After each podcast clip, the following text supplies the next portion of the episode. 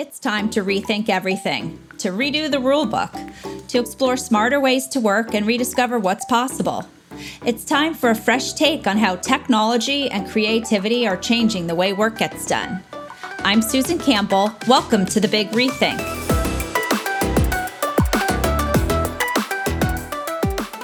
Today's episode is all about the quick service restaurant industry, how it's evolved, what the customer experience looks like, and how it's leveraging technology to stay nimble.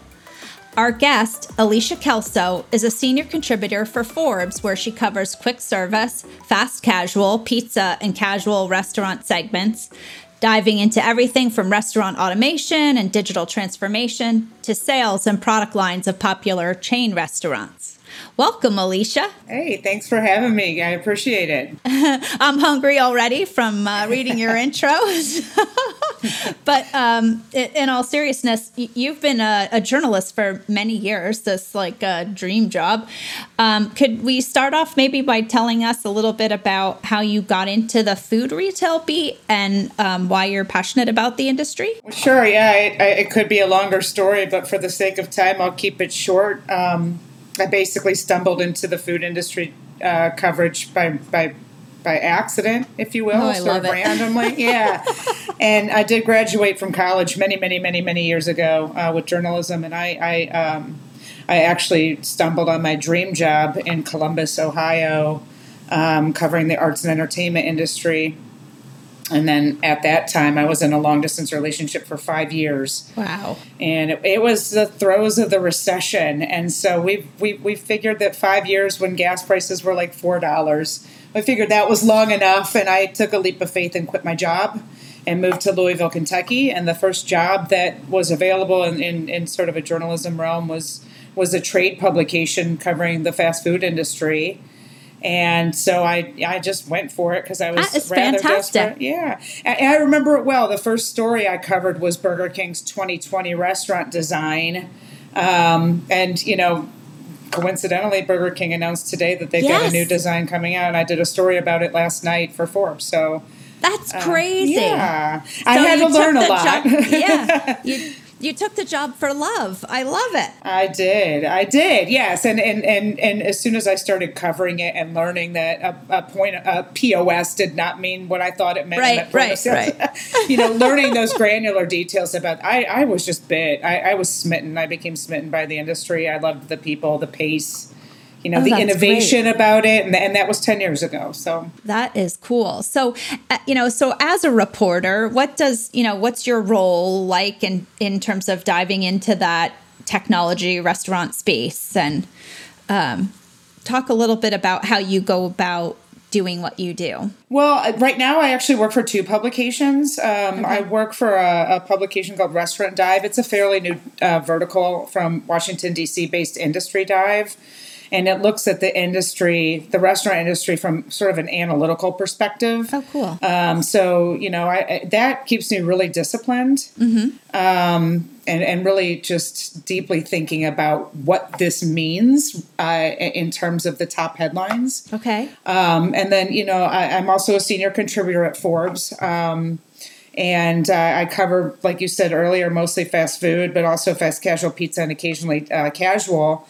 Uh, and because it's Forbes, because it's that platform, I, I report more about bigger public companies and the moves that they're making, as well as you know the startup type companies that are attracting a ton of investment dollars and basically disrupting the industry. So um, you know, like I said earlier, it's fast paced and there's so much going on all the time. Yeah, fast food used to be about fast cooking, right? Now mm-hmm. it's about fast technology and yep. fast changing, and that's cool. It's exciting time to be in this space for sure. It is, yeah. It's it's it's really interesting what's going on. It's it's uh, it's gutting. It's heart wrenching. Um, you know what's been happening in the past six months um, this space, as long as I've been covering it for the, you know, like I said, ten years, uh, it's always been exciting. Um, and and right now, just because it's you know down, that doesn't change that. Um, it's different, but it doesn't change the general excitement surrounding the industry. Uh, we just saw that innovation and that creativity, and we're we're continuing to see that six months into this pandemic. Yes. So I think the one thing that's interesting too about the restaurant industry is everybody relates to it. Oh, absolutely. Every, everybody eats out. Everybody's got a story. Everybody has an opinion about this menu item or that that fast food chain. And, Oh, and yeah. also, I think what gets lost too is you know the fast food industry is the second largest private uh, private sector employer in the U.S. Interesting. And so millions, uh, tens of millions of people got their start. So people might have an opinion about a menu item or a restaurant chain, but they also many of them also have a story about working. Sure, sure. Yeah, I um I live in a small town and uh I say that pre-mobile app ordering um, my local coffee chain would they knew my car i get the same coffee. I get a nice coffee every morning never changes. And Yeah. uh, all i had to do was park and they saw me walking in and um, i'd go right to the register. And we would laugh about it but you know now i can do on the mobile app. And uh, i think that technology coming into play um, for the fast casual is uh, an amazing leap forward. And I imagine now uh, sort of a vital um, avenue for restaurants to stay to stay relevant and to to serve the customer. So, um, what else is exciting about this point in time for for the QSR? just the, the the having to be forced to change um, i think has really um, generated some interesting news um, and and that's something that you know because the industry is so fast and so uh, you know they they follow these these marketing calendars pretty closely Yes. year, year over year and that was all turned on its head six months ago and I've But we are still going to have pumpkin spice, right? Absolutely, we're going to have it earlier than ever because don't we need it? I mean, there's you know they're still coming to that mental rescue. Uh, yeah, yeah. Okay, you So, had me worried yeah. for a minute that we might deviate from the calendar, but no, okay. no, no. But it was, you know, what one thing that was interesting uh, early on in this coverage. It, you know, it was kind of depressing. Um, talk, talking about, I remember very vividly doing this really fun. It was a fun story uh, back in late February with the folks over at KFC about their, you know, they they came out with the idea of having KFC branded Crocs. And it was less than a month later that I was on the phone with the same people at KFC talking about the, the plexiglass installation across their restaurants. And it was it was uh, it was depressing, and Yeah. Nobody knew anything uh, how to handle it. Nobody knew what any timeline would be. Nobody knew how much business would be affected. And Right. and the cool thing is, just when the within the probably late mid to late July, as we started seeing some of that innovation news come back, we started Yes. seeing. You know, we heard on the the last round, the latest round of earnings calls that companies were opening up their coffers again to get back into the marketing game you know uh, so so it's rebounding um, Yes. And they, they definitely are turning to technology too. I mean, who would have thought food lockers, right? I thought I left lockers in high school, but the situation we find ourselves in these days has really accelerated the role of technology in the quick serve restaurant business. I mean, how are the different brands dealing with that and what does that look like? Yeah uh, that's that's a great question and actually you know um, I, it, it is such a great privilege to be able to talk to you know these executives in the industry as often as I as I do and then you know further to sit on these uh, quarterly earnings calls to hear high level um, you know discussions about what's happening. And you know by and large the biggest narrative is is is this acceleration that you talked about. And a number of brands were were uh, you know either thinking about this or just kind of starting to uh, implement some of these things prior uh, you know for example 2018 2019 the forward thinking ones. Um, but it, but the you know this crisis has really accelerated that you know by two or three years. And, and what that means is you know these most of this is technology driven. Um, you know we're, we're seeing order ahead more. Um, you know obviously delivery has been a big story uh, curbside and carryout is has uh, we, we saw Panera actually add curbside in like I think I think they said six weeks Um, wow. And then you know the food lockers and and and and shelves. There's shelves too. Um, that was something that was sort of in the works by some of these smaller startup type restaurant companies. Like you think of a Sweetgreen. Um, mm-hmm. That were coming along and getting a ton of investment money and disrupting the system. Now that's being utilized by bigger brands because that whole idea of contactless. Um, and speed. And then, of course, ghost kitchens has been a, a big uh, topic of discussion too. So all these things are facilitated right. by technology with the idea that customers either can't dine in because of uh, you know because of jurisdictional uh, regulations, or they're anxious to dine in, uh, right. which we're seeing a, a great number of c- customers are still uh, still have that trepidation.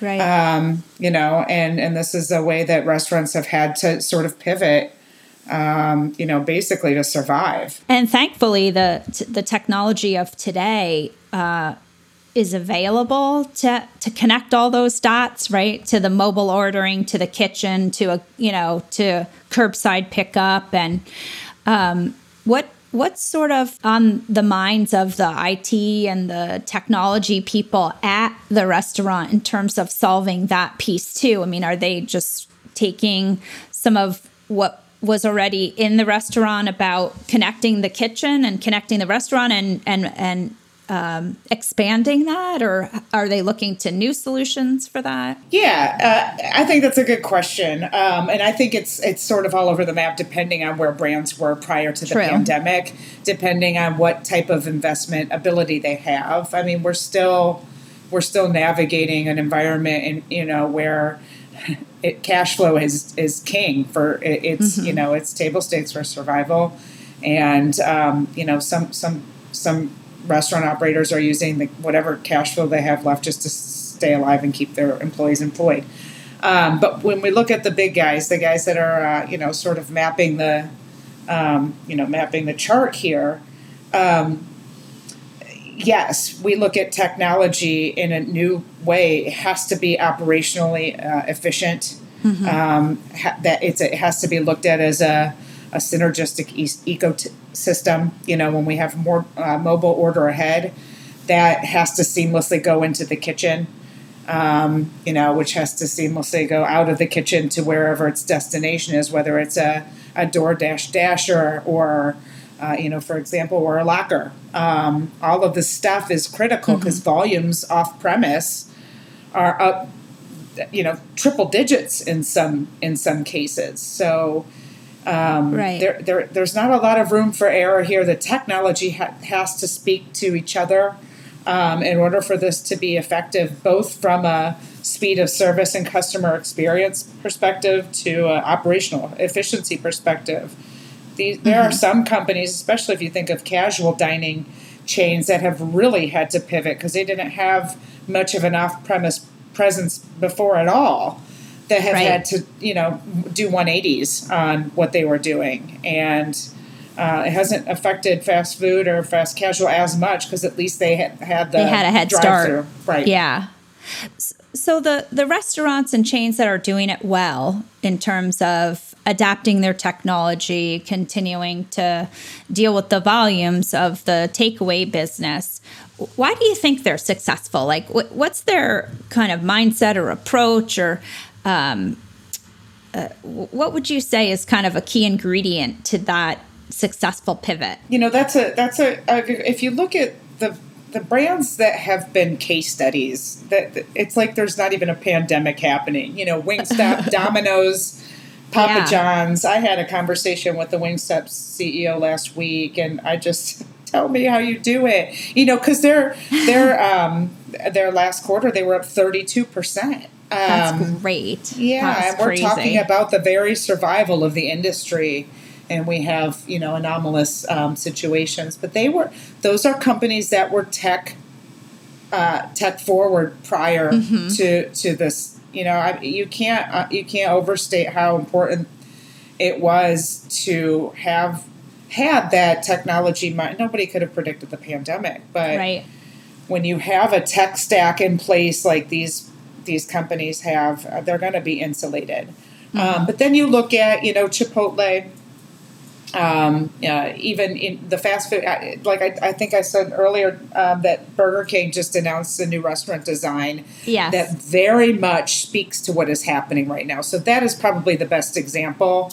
Um, is is companies that had technology in place, they were doing just fine. It it, it probably was a number two or three or four priority, but now they're you know they're they're switching their entire real estate portfolio to uh, adopt to this. And Taco Bell did it, uh, announced it last week that they also have a new, entirely, you know, entirely new restaurant design to facilitate mobile ahead orders.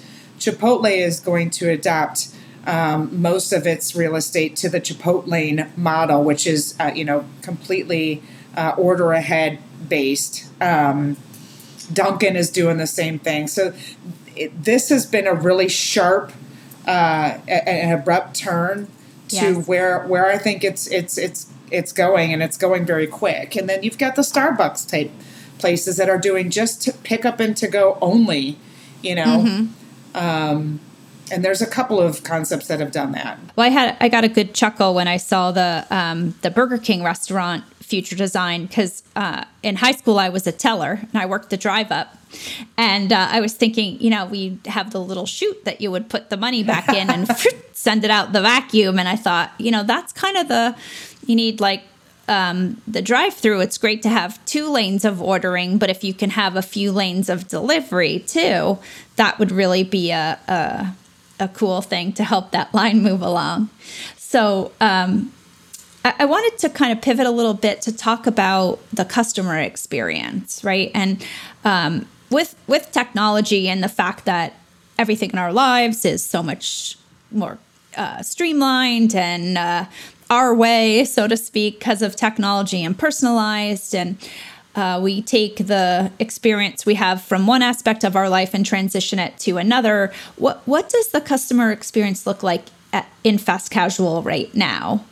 And and uh, are are we hitting the mark in terms of what people want? Yeah, that I think that's a big open-ended question. Um, I personally have not been to a restaurant to eat at a restaurant since March. So, in store, you know, if I if I if I can answer that question, it's just anecdotally by some of the research that I'm seeing. Safety is king, and you know, customers want to see PPE on on you know uh, on employees. They want to see constant sanitation. Um, that is their number one focus right now, and and I, I think that's the customer experience. If they don't, if they're uneasy, I think that will honestly affect customer experience. And because that, we're seeing some chains. Uh, Cava is one. Denny's is another. Uh, you know that have actually dedicated an entire labor role to a, a, cleaning concierge, a sanitation specialist, um, to give customers who do choose to dine out right now that sort of peace of mind. Um, otherwise, I think the customer experience has had to extend to that off-premise uh, experience, and and what that means is speed, accuracy. Um, you know, and and uh, just food quality replication that has always been a challenge as we get in, especially as we get into delivery because there's that time lapse. Um, these are the things that have become uh, of the utmost criticality uh, during this time as a majority of diners continue to eat to choose to eat off premise. Customer experience Yeah. is very different because of that. Um, technology is the way um, to sort of hit on all of those important KPIs. Um, and and I'll go back to Wingstop just because it, that is a fresh story on my mind. You know, when they made this part, when they created this partnership with DoorDash, th- this is an understated detail that that some chains have started to do. I know Checkers and Rally's has done it, but they are integrating these third party um, providers into directly into their point of sale system to facilitate that customer experience. Those factors, the accuracy and the speed. Um, And again, it all goes back to operational efficiency. If you don't have that, you're not going to have customer experience. And technology is the very central to, to the facilitation of that that efficiency. Right. Yeah. Accuracy um, uh, probably is never more important. You know, you can't go back to the counter because they forgot your barbecue sauce or whatever. You know, Right, right. We uh, we did pick up over the weekend, and uh, my friend forgot to order her daughter's sandwich. We got to the picnic table where we were then consuming our dinner and realized we forgot Kayla's grilled cheese. yeah, it's it's uh, can't do anything about it, but you know nope. it's par for the, it's par for the course of 2020, right? yeah, yeah. So uh, you know, speed is. I want to. I, I'd, I'd be remiss if I didn't talk about speed too, because this is another uh, sort of trend that has really kind of surprised me um, is we're seeing a lot of big chains trim just the heck out of their menus, and yes. they're do- they're doing so in response to the you know the the staggering increase of uh, off premise business. Mm-hmm. Um, you know, and and you know to fulfill these off premise orders, whether it be through delivery or especially pickup. Pickup is the big one you know, to to maintain that speed and that accuracy, they're just having to cut their menus because mm-hmm. um, otherwise these bloated menus just make things even more complicated. So it's a benefit to customers, but it's also a benefit to operators who are navigating, you know, something they've never had to navigate before. It's you don't want 19 burger choices on a menu when you're just trying to figure out how to right. to feed anxious safety conscious customers. So that that's been really interesting too. Okay, so time for the crystal ball section of uh, oh boy of, uh, of our chat. So. Um, what technologies should restaurants be considering that they may not already be considering, like looking towards the future and um, as uncertain as it as uncertain as it may be, like what what should we um, what should the operators be considering technology wise? Um, gosh, if anybody had a crystal ball right now, um, I think that if you're not in the off premise space, that is a very precarious place to be. Um, this is not, this is sticky. This isn't going away. Um, mm-hmm. especially in the short term, but even in, in the long term. I mean, our this pandemic has changed the way we shop, the way we eat, the way we socialize. It's mm-hmm. changed the very core of how we live. Exactly. And um, uh, you know these these there's a reason these big players are are shifting their entire investment portfolio over to uh, enhance the off-premise experience, the drive-through experience. There's a reason they they they're seeing customer insights that are so deep that we're not ever going to see and this is sticky. This is this isn't go away. So if you're a if you're a restaurant concept and you're not thinking about how to get your food to someone to consume at their house, then you're gonna you're gonna have a, a really hard time recovering, uh, in, in my opinion. And that and that off premise, you know, the the good thing about off premise is it spans a number of opportunities. You know, at, curbside is tremendously popular now. It's not going to go away. Um, that I talked to the Panera CEO, and he was even surprised about how well it was doing. And he said he he, he told me point blank that he thought this would be a temporary thing to get through uh, dine enclosures, and it's not. It's done so well that they're going to maintain it in perpetuity. Um, you know, it doesn't always have to be about delivery, but uh, obviously delivery is up in the triple digits. So, you know, I think it's important to figure out if you can make that work, whether in house or via a third party provider.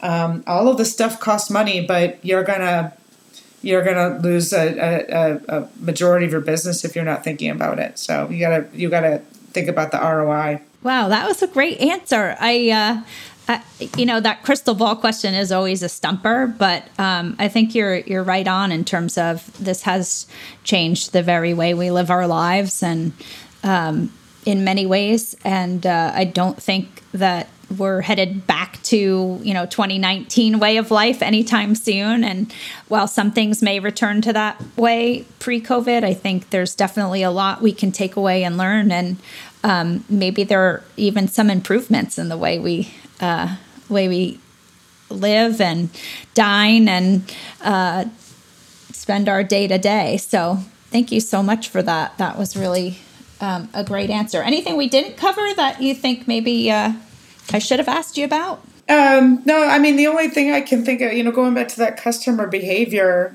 piece, sometimes it take, we're, you know, we're such creatures of habit that sometimes it takes us being forced to do Yes. something.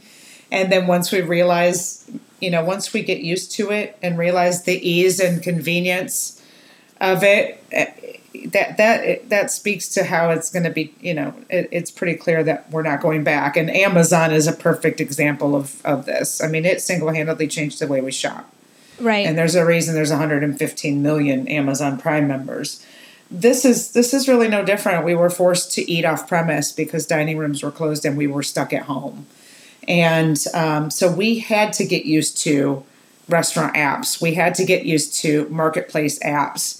Um, you know that was a that was something we as a, a, a consumer lot were reluctant to do prior.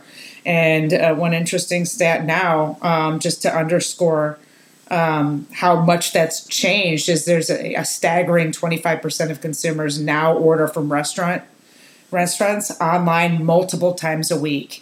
So we went from reluctant to a quarter multiple times a week in, in this habit and that that that habit is is is uh, very firmly formed um, and that doesn't i, do, I want to make it clear though that um, i think it's important that there's also there's pent up demand. So whenever whenever we get a green light to dine out, uh, tell me we don't want to dine. I mean, I miss that experience. oh, absolutely. Yeah. Yeah. you know, um, so uh, you know, I think the the interesting thing will be if you look in the crystal ball is what the landscape is going to look like. We went from a bloated, too many restaurant environment. Um, to now not enough restaurants and and one thing that worries me is I do think it's going to be heavily um, heavily numbered toward chains that are technologically um, uh, forward, um, and that might leave some of the independents uh, behind. But I do think independents will eventually make a, a comeback. I just think it's going to be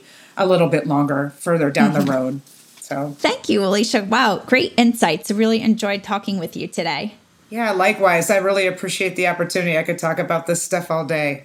So thank you. We'll have to do another episode. I think we have more to cover um, for sure. But that's it for us today. I'm Susan Campbell, and that was another episode of The Big Rethink. Tune in to a new episode every other Wednesday for a fresh take on how technology and creativity are changing the way work gets done.